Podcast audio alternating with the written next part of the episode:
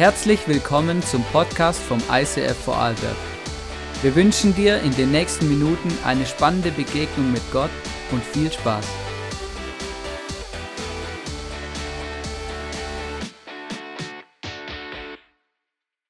Hey, ich darf jetzt den Mike auf die Bühne bieten.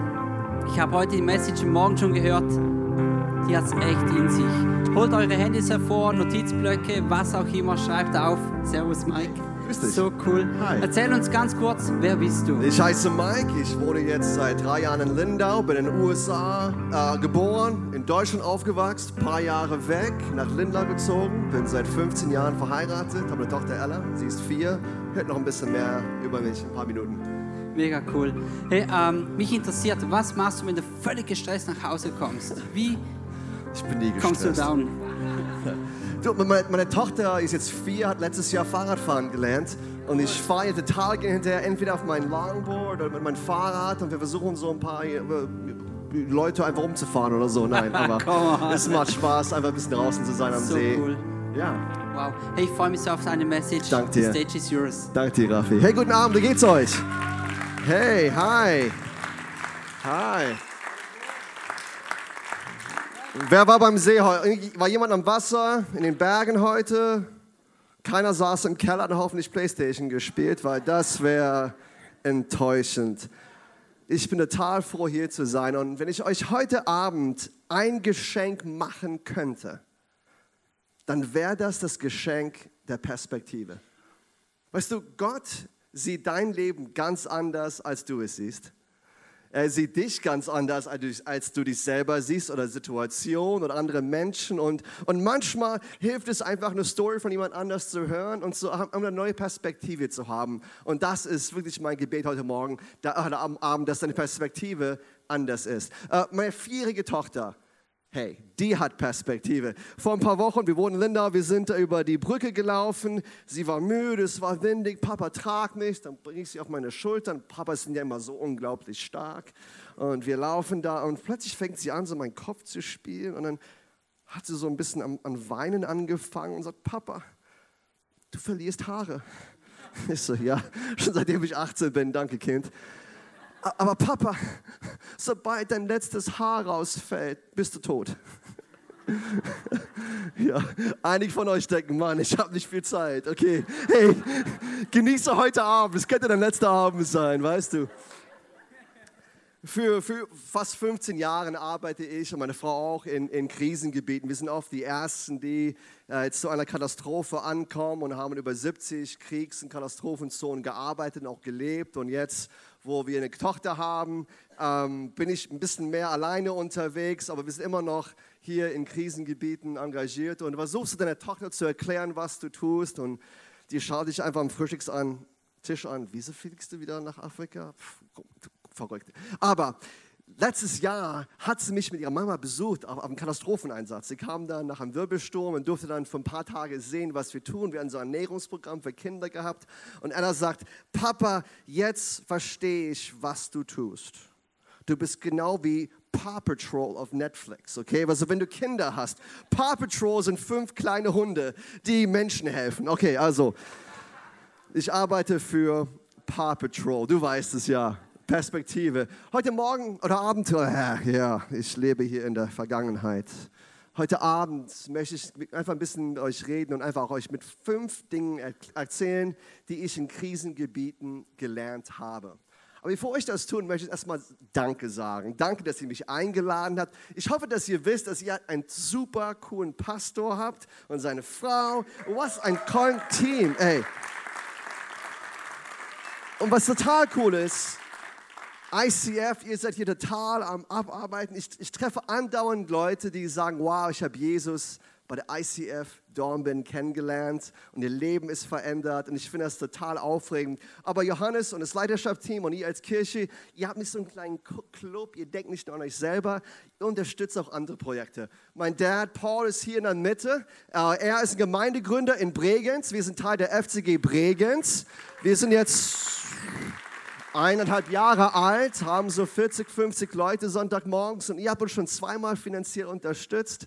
Und es ist echt cool, dass wir zusammen als ein Team, Kirche ist größer als ein Gebäude, es ist größer als nur eine Organisation. Und wir zusammenarbeiten, können wir viel erreichen. Und wir möchten einfach vielen Dank, Johannes, sagen für eure Unterstützung. Fünf Dinge, die ich in Krisengebieten gelernt habe. Nummer eins, one moment changes everything. Ein Moment verändert alles. Weißt du, als meine Frau und ich uns kennengelernt haben, vor, ja, vor vielen Jahren, 18, 18 Jahre oder so, und wir angefangen haben zu reden über unsere Zukunft, unsere gemeinsame Zukunft, hatten wir ganz tolle Ideen. Was für einen tollen Job ich haben würde, was für ein tolles Haus und wo wir überall in Urlaub fliegen würden. Und ja, wir reisen zwar viel, aber meistens nicht zur Urlaubsdestination, aber wir hatten alle unsere Pläne. Und es war so eine Übergangsphase, wo ich äh, für einen dachte, okay, vor ein paar Monaten arbeite ich für diese christliche Hilfsorganisation Convoy of Hope und ich würde da einfach mal ein bisschen mitarbeiten. Und mein erster Einsatz, ich war in einem Land nur vor ein paar Tagen und unser Fokus war Unterernährung von Kindern. Und wie es sich so ergeben hat, hielt ich einen kleinen Jungen, ein kleines Baby in meinen Arm. Und er starb in meinen Arm an Unterernährung. Ich kann dir gar nicht diesen Moment äh, erklären, wie in einem Moment mein Leben, meine Perspektive total anders war. One moment changes everything. Du kannst einen Plan für dein Leben haben, aber dann kommst du zu einem Punkt in deinem Leben, wo du sagst, wow, etwas muss sich verändern. Vielleicht bist du da, vielleicht bist du sagst, hey Mike, ja, ich überlege über diese Beziehung, ob ich sie beenden muss oder ein bisschen ernst nehmen muss, ob ich einen neuen Job anfangen muss. Und ich möchte dich einfach heute ermutigen, dass wie Gottes Wort im Prediger sagt, es ist eine bestimmte, es gibt eine bestimmte Stunde für alles in unserem Leben. Und einfach sagen, Gott, ich bin offen. Wenn ein Moment sich verändert, bin ich auch okay, dass ich meinen Plan ein bisschen dann verändere. Wir fingen dann an und wir haben dann ein Ernährungsprogramm für unterernährte Kinder auf Haiti angefangen und wir haben, 100, wir haben 1000 Kinder pro Tag ernährt und wir dachten, wow, das ist so unglaublich, mehr könnte gar nicht passieren. Aber jetzt nach zehn Jahren, mehr als 170.000 Kinder kriegen durch Kirchen weltweit eine heiße Mahlzeit und Bildung und Unterstützung, nur weil ein paar Leute sagten, hey, wir, wir sind okay, unsere Pläne in unserem Leben zu verändern. Und ich möchte dich einfach ermutigen zu sagen, wow, ja, when one moment changes everything, da bin ich dabei, Gott. Ein paar von euch haben vielleicht nicht so tolle Momente in eurem Leben gehabt, aber auch Josef im Alten Testament sagte zu seinen Brüdern, die wirklich da Scheiße in seinem Leben gebaut haben, ihr gedachtet mir zwar Böses zu tun, aber Gott gedachte es gut zu machen. Gott kann auch die schlimmen Momente, die schlimmen Erfahrungen in unserem Leben verändern und dein Herz kann sich verändern. Du musst einfach nur offen sein und sagen, Gott, was auch immer du willst, ich bin offen dafür. Nummer zwei, was ich in Krisengebieten gelernt habe, ist folgendes. Gott, Gott schaut niemals weg. Wenn ich mit Leuten, mit Nachbarn am Café mit Leuten rede und sie fragen, was ich tue, ich erkläre ihnen. Acht oder zehn sagen sie mir, ja, Herr Clark, ich schaue die Nachrichten überhaupt. Es ist ja so deprimierend, da will man ja gar nicht mehr zusehen. Ach, es ist ja alles so bla bla bla. Und ich möchte sagen, wow, okay, aber als Christen, unsere Perspektive ist anders. Es ist nicht, dass wir wegschauen, aber wir schauen uns die Nachrichten anders an. Wir müssen uns diese Nachrichten, die Katastrophen und alles andere, was in unserem Leben vorgeht, durch die Augen Jesus sehen. Und das schenkt uns Perspektive. Ich habe schon ziemlich schweren in, in, in, Ländern und Krisen gearbeitet, wo Leute verhungern oder in Kriegsgebieten. Und es ist unglaublich, wie Gott schaut nie weg. Gott ist nicht passiv in diesen Situationen. Er ist aktiv und er arbeitet. Vor ein paar Jahren hatten wir einen Einsatz gehabt und wir mussten in die Sahara, 2000 Kilometer weg von Zivilisation, super weit weg, super heiß. Und es gibt eine kleine äh, Völkergruppe da, die Sahrawi. 150.000 Leute, die 2000 Kilometer in der Wüste weg von Zivilisation schon seit 30 Jahren wohnen. Sie wurden aus ihrem Land äh, rausgeschubst und dann waren sie ganz schlau. Da haben sie, die, die, die Feinde haben noch eine riesen Landminenwand äh, um diese Lager gebaut, dass die Leute auch nicht abhauen können, obwohl, was willst du in der Wüste sowieso tun? Und diese Leute hatten so viele verschiedene Nöte, viele waren am Verhungern. Wir wurden einladen, dahin zu fliegen. Und nach mehreren Tagen sind wir endlich gelandet und wir haben ich glaube, so zehn Tage in diesem Camp verbracht, in diesen, äh, in diesen äh, Flüchtlingscamps verbracht und haben auch einfach mit Familien in diesen, in diesen, diesen Zelten geschlafen, haben sie kennengelernt und sehr viel süßen, heißen Tee getrunken. Es ist ganz cool, wenn, du, wenn es so 40, 45 Grad ist und du musst heißen Tee trinken, aber und dann so, ja, Kamelfleisch, das nicht so gut gekocht war, ist auch ganz toll.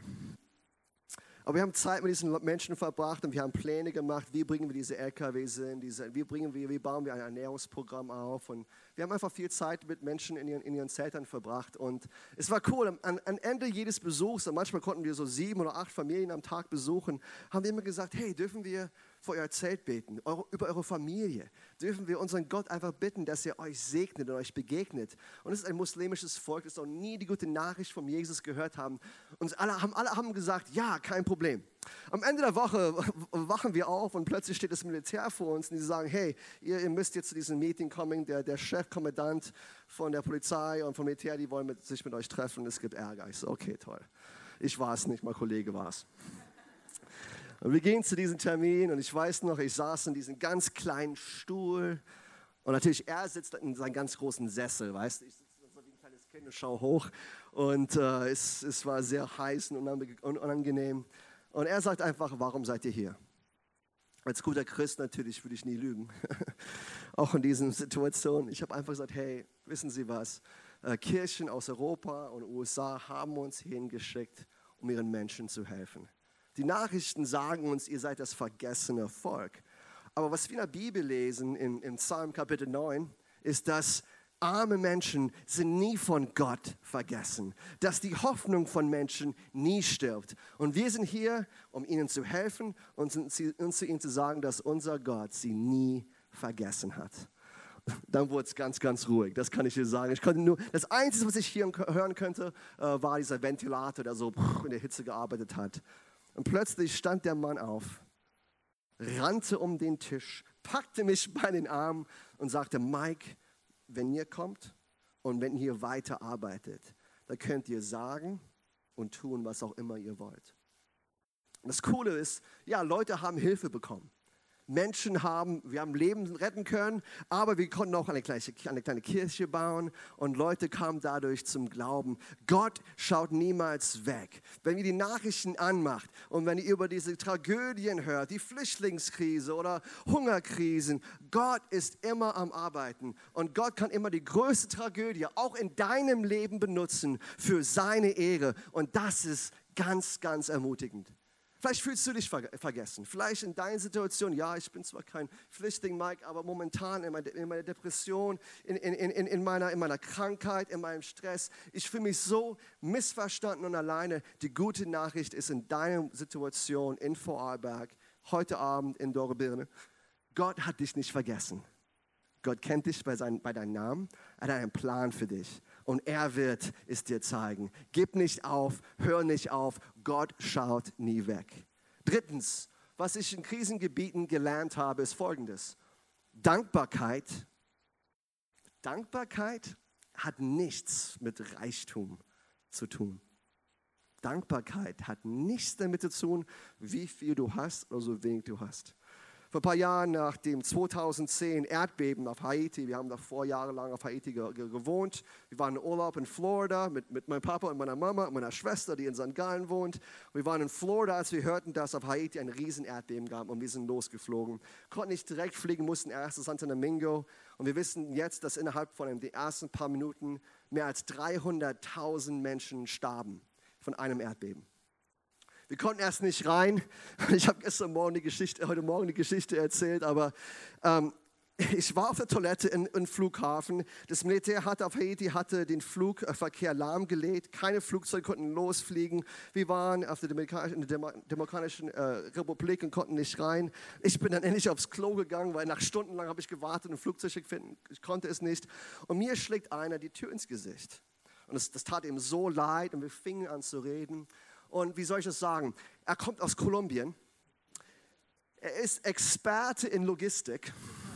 Er hat sein eigenes Flugzeug und er kann bestimmte Dinge zu verschiedenen Ländern transportieren, meistens Pakete, da sind so verschiedene Dinge drin und dann schmeißt du sie aus und dann Leute nehmen sie raus und wenn du nicht weißt, worüber ich rede, lebst du ein ganz tolles Leben, das ist ganz toll.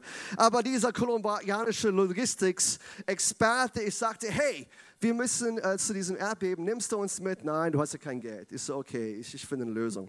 Da habe ich verschiedene Journalisten gefunden, äh, von der, überall auf der Welt, vom CNN und Fox News und so, okay, ich habe ein Flugzeug, wenn du mir Geld gibst. Dann haben sie mir das Geld gegeben, da haben wir diesen, diesen kolumbianischen Experten dann ja, äh, angestellt und er hat uns dann nach Haiti zum Flughafen gebracht, gelandet. Und wir durften eigentlich nicht landen, und da war die Idee, die ich hatte, dann fliegen wir einfach nach Jamaika und dann plötzlich über Haiti haben wir dann eine Notlandung, die wir dann machen müssen. Und das, das ging dann ganz gut. Wir landeten in der Nacht. Kein Strom. Wir stiegen unsere Geländefahrzeuge an und wir kannten uns, wir kannten die Straßen damals so gut, wir haben da jahrelang gewohnt. Aber im Dunkeln merkten wir, dass die Insel nicht mehr existierte. Alles war zerstört und wir konnten unseren Weg kaum finden. Und ich weiß noch, die, die Fenster waren unten und ich habe dieses schlimmste Geschrei meines Lebens gehört. Für, für Minuten, für Stunden, alles, was du abends hören konntest, war die Menschen, die unterhalb des Gerölls in den Gebäuden waren, die einfach geschrien haben für Hilfe, dass jemand sie rauszieht. Und so fuhren wir durch die Nacht und ich, du kannst dir nicht vorstellen, was für ein Gefühl das ist. Und nach 70 Katastrophen, das, das, das, daran gewöhnt man sich nie. Aber plötzlich, in der Mitte von diesem Schreien hörten wir das schönste Singen, das ich jemals gehört habe. Und ich werde mich immer daran erinnern. Da an einer Straßenecke stand eine Gruppe von Menschen, da früher war eine Kirche und da war nichts. Und sie standen auf dem Geröll mit einer ganz kleinen Öllampe. Und sie standen herum, 40, 50 Menschen, die alles und wahrscheinlich fast jeden verloren hatten. Sie standen da mit der einzigen Kleidung, die sie hatten. Und sie sangen dieses wunderschönes Lied auf Haitian Creole, Merci Jésus. Merci Jésus. Danke, Jesus. Danke, Jesus. Weißt du, Dankbarkeit hat wenig zu tun mit was du hast, oder mit deiner Situation in deinem Leben. Viele Menschen würden dir sagen, ich habe nichts, wofür ich dankbar sein kann. Und ich würde sagen, das stimmt nicht. Vielleicht sagst du, ja, Mike, ich bin ziemlich dankbar, okay, vielleicht, aber ich muss sagen, ich sage Danke, wenn mir jemand ein Geschenk gibt oder wenn mir jemand ein Espresso morgens gibt, dann sage ich Danke. Aber ich muss ehrlich sagen, in einem Leben, in unserem Leben, in meiner Beziehung mit meiner Frau Laura, wir sagen immer, weißt du, ein guter Test für Dankbarkeit in unserer Beziehung ist, wenn wir unsere Gebete mal wieder abhören, wenn wir darüber über, überdenken, worüber wir beten. Und wenn ich merke, wow, ich frage viel, ich bettele viel, aber ich danke Gott nicht, weiß ich, dass ich meinen Computer wieder neu kalibrieren muss und sagen, wow, Dankbarkeit ist wichtig. Denn wir lesen im Psalm zum Beispiel, dass wer Gott dankt, bringt Opfer. Vielleicht hast du nicht viel in deinem Leben. Vielleicht moment hast du keine gute Beziehung. Vielleicht hast du momentan nicht viel Geld. Vielleicht hast du nicht viel Gesundheit. Aber du kannst Gott etwas geben. Dankbarkeit. Das hat nichts damit zu tun, wie viel oder wie wenig du hast. Dankbarkeit hat nichts mit unserem Reichtum zu tun. Nummer vier. Was ich in Krisengebieten gelernt habe, ist, dass alle irgendeinmal irgendwie mal Hilfe benötigen müssen. Wir leben in einer Kultur und selber als Deutsch-Amerikaner, wir lieben diese Self-Made-Typen. Es gibt so ein paar berühmte momentan, boah, die sind reich geworden. Sie haben einfach schwer gearbeitet, haben getan, was sie tun mussten und jetzt sind sie reich. Wow, die haben Power. Und meistens, das sind unsere Idole, also diese Idole. Wow, wir lieben diese Typen. Es ist egal, wie powerful du bist, wie, wie reich du bist. Irgendwann in deinem Leben wirst du mal Hilfe brauchen. Siehst du in Syrien, wenn du mit, mit, mit, Flüchtlingen redest. Man denkt, oh, diese Flüchtlinge sind alle so arm. Nein, viele syrische Männer zum Beispiel, die ich kennengelernt habe an der Grenze in Lebanon, Jordanien, in der Nähe von Irak, wo auch immer, Türkei.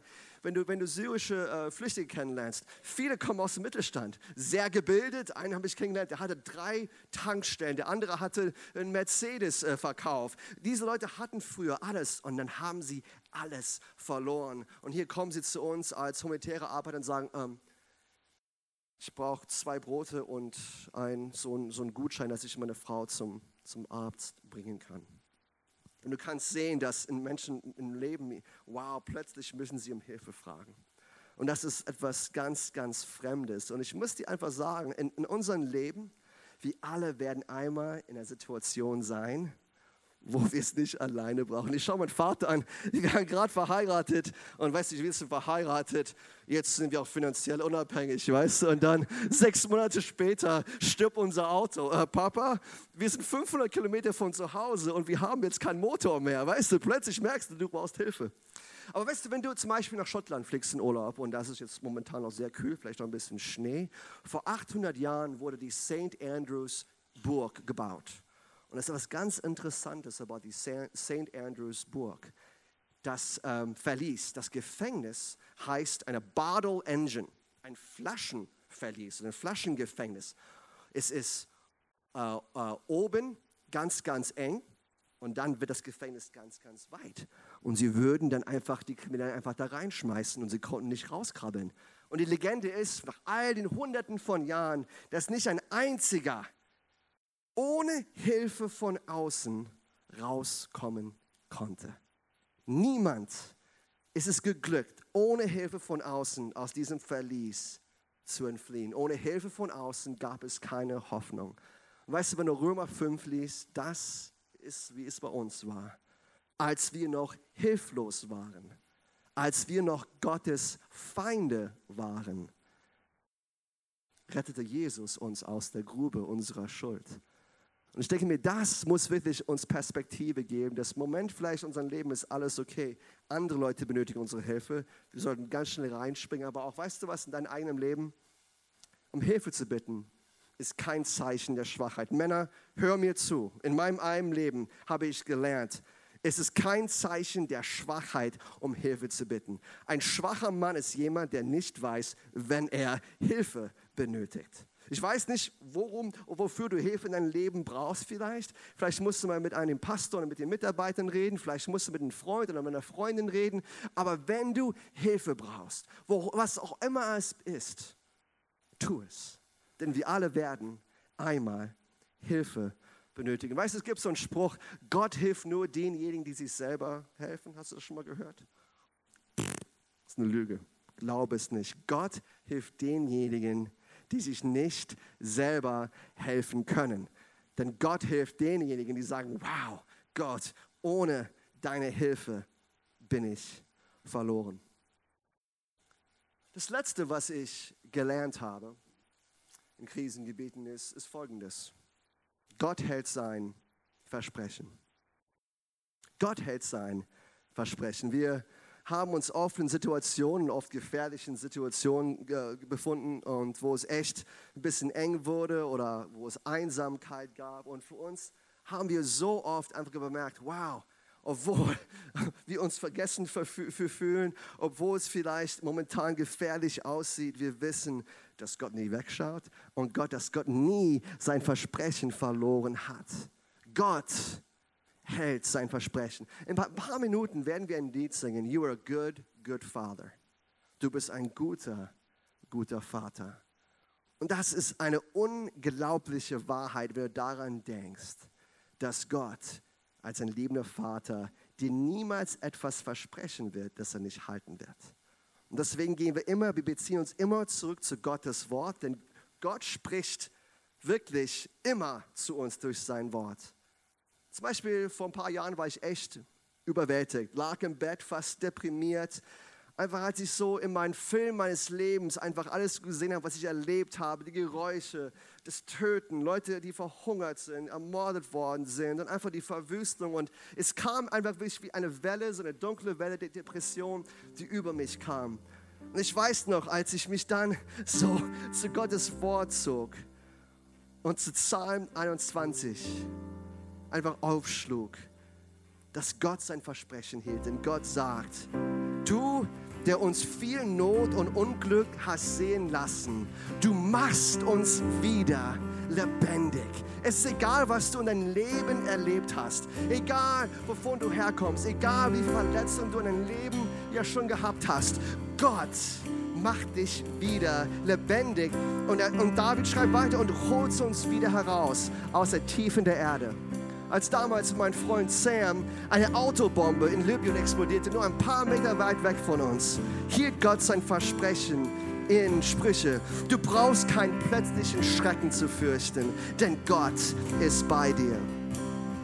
Als ich ein schlechtes Erlebnis hatte mit jemand und einer Pistole, hielt Gott sein Versprechen.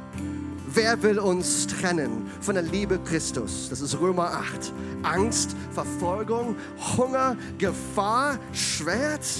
Nein, über all diesen Dingen werden wir überwinden, denn ich bin gewiss, dass weder Tod noch Leben, weder Engel noch Fürstentümer noch Gewalten noch Gegenwärtiges noch Zukünftiges, weder Hohes noch Tiefes noch irgendein anderes Geschöpf kann uns trennen von der Liebe Gottes. Das ist unser liebender Vater. Steh auf mit mir heute, heute Abend. Vielleicht bist du heute ermutigt, sagst, ja, wow, wenn ich drüber nachdenke, Mike, ich habe viel, um dankbar zu sein. Vielleicht nächste paar Minuten musst du einfach sagen, Gott, hilf mir, einfach mehr eine Perspektive der Dankbarkeit zu haben.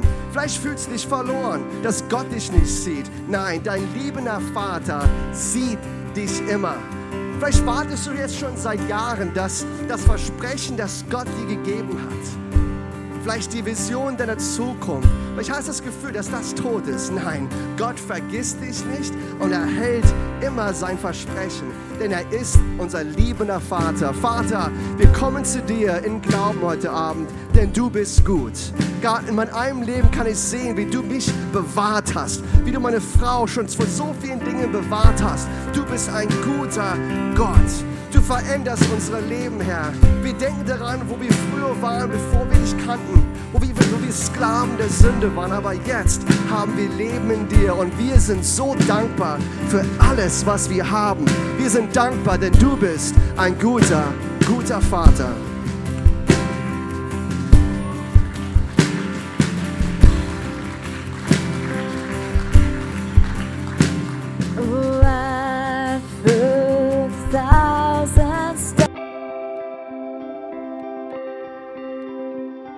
Wir hoffen, dass dir diese Predigt weitergeholfen hat.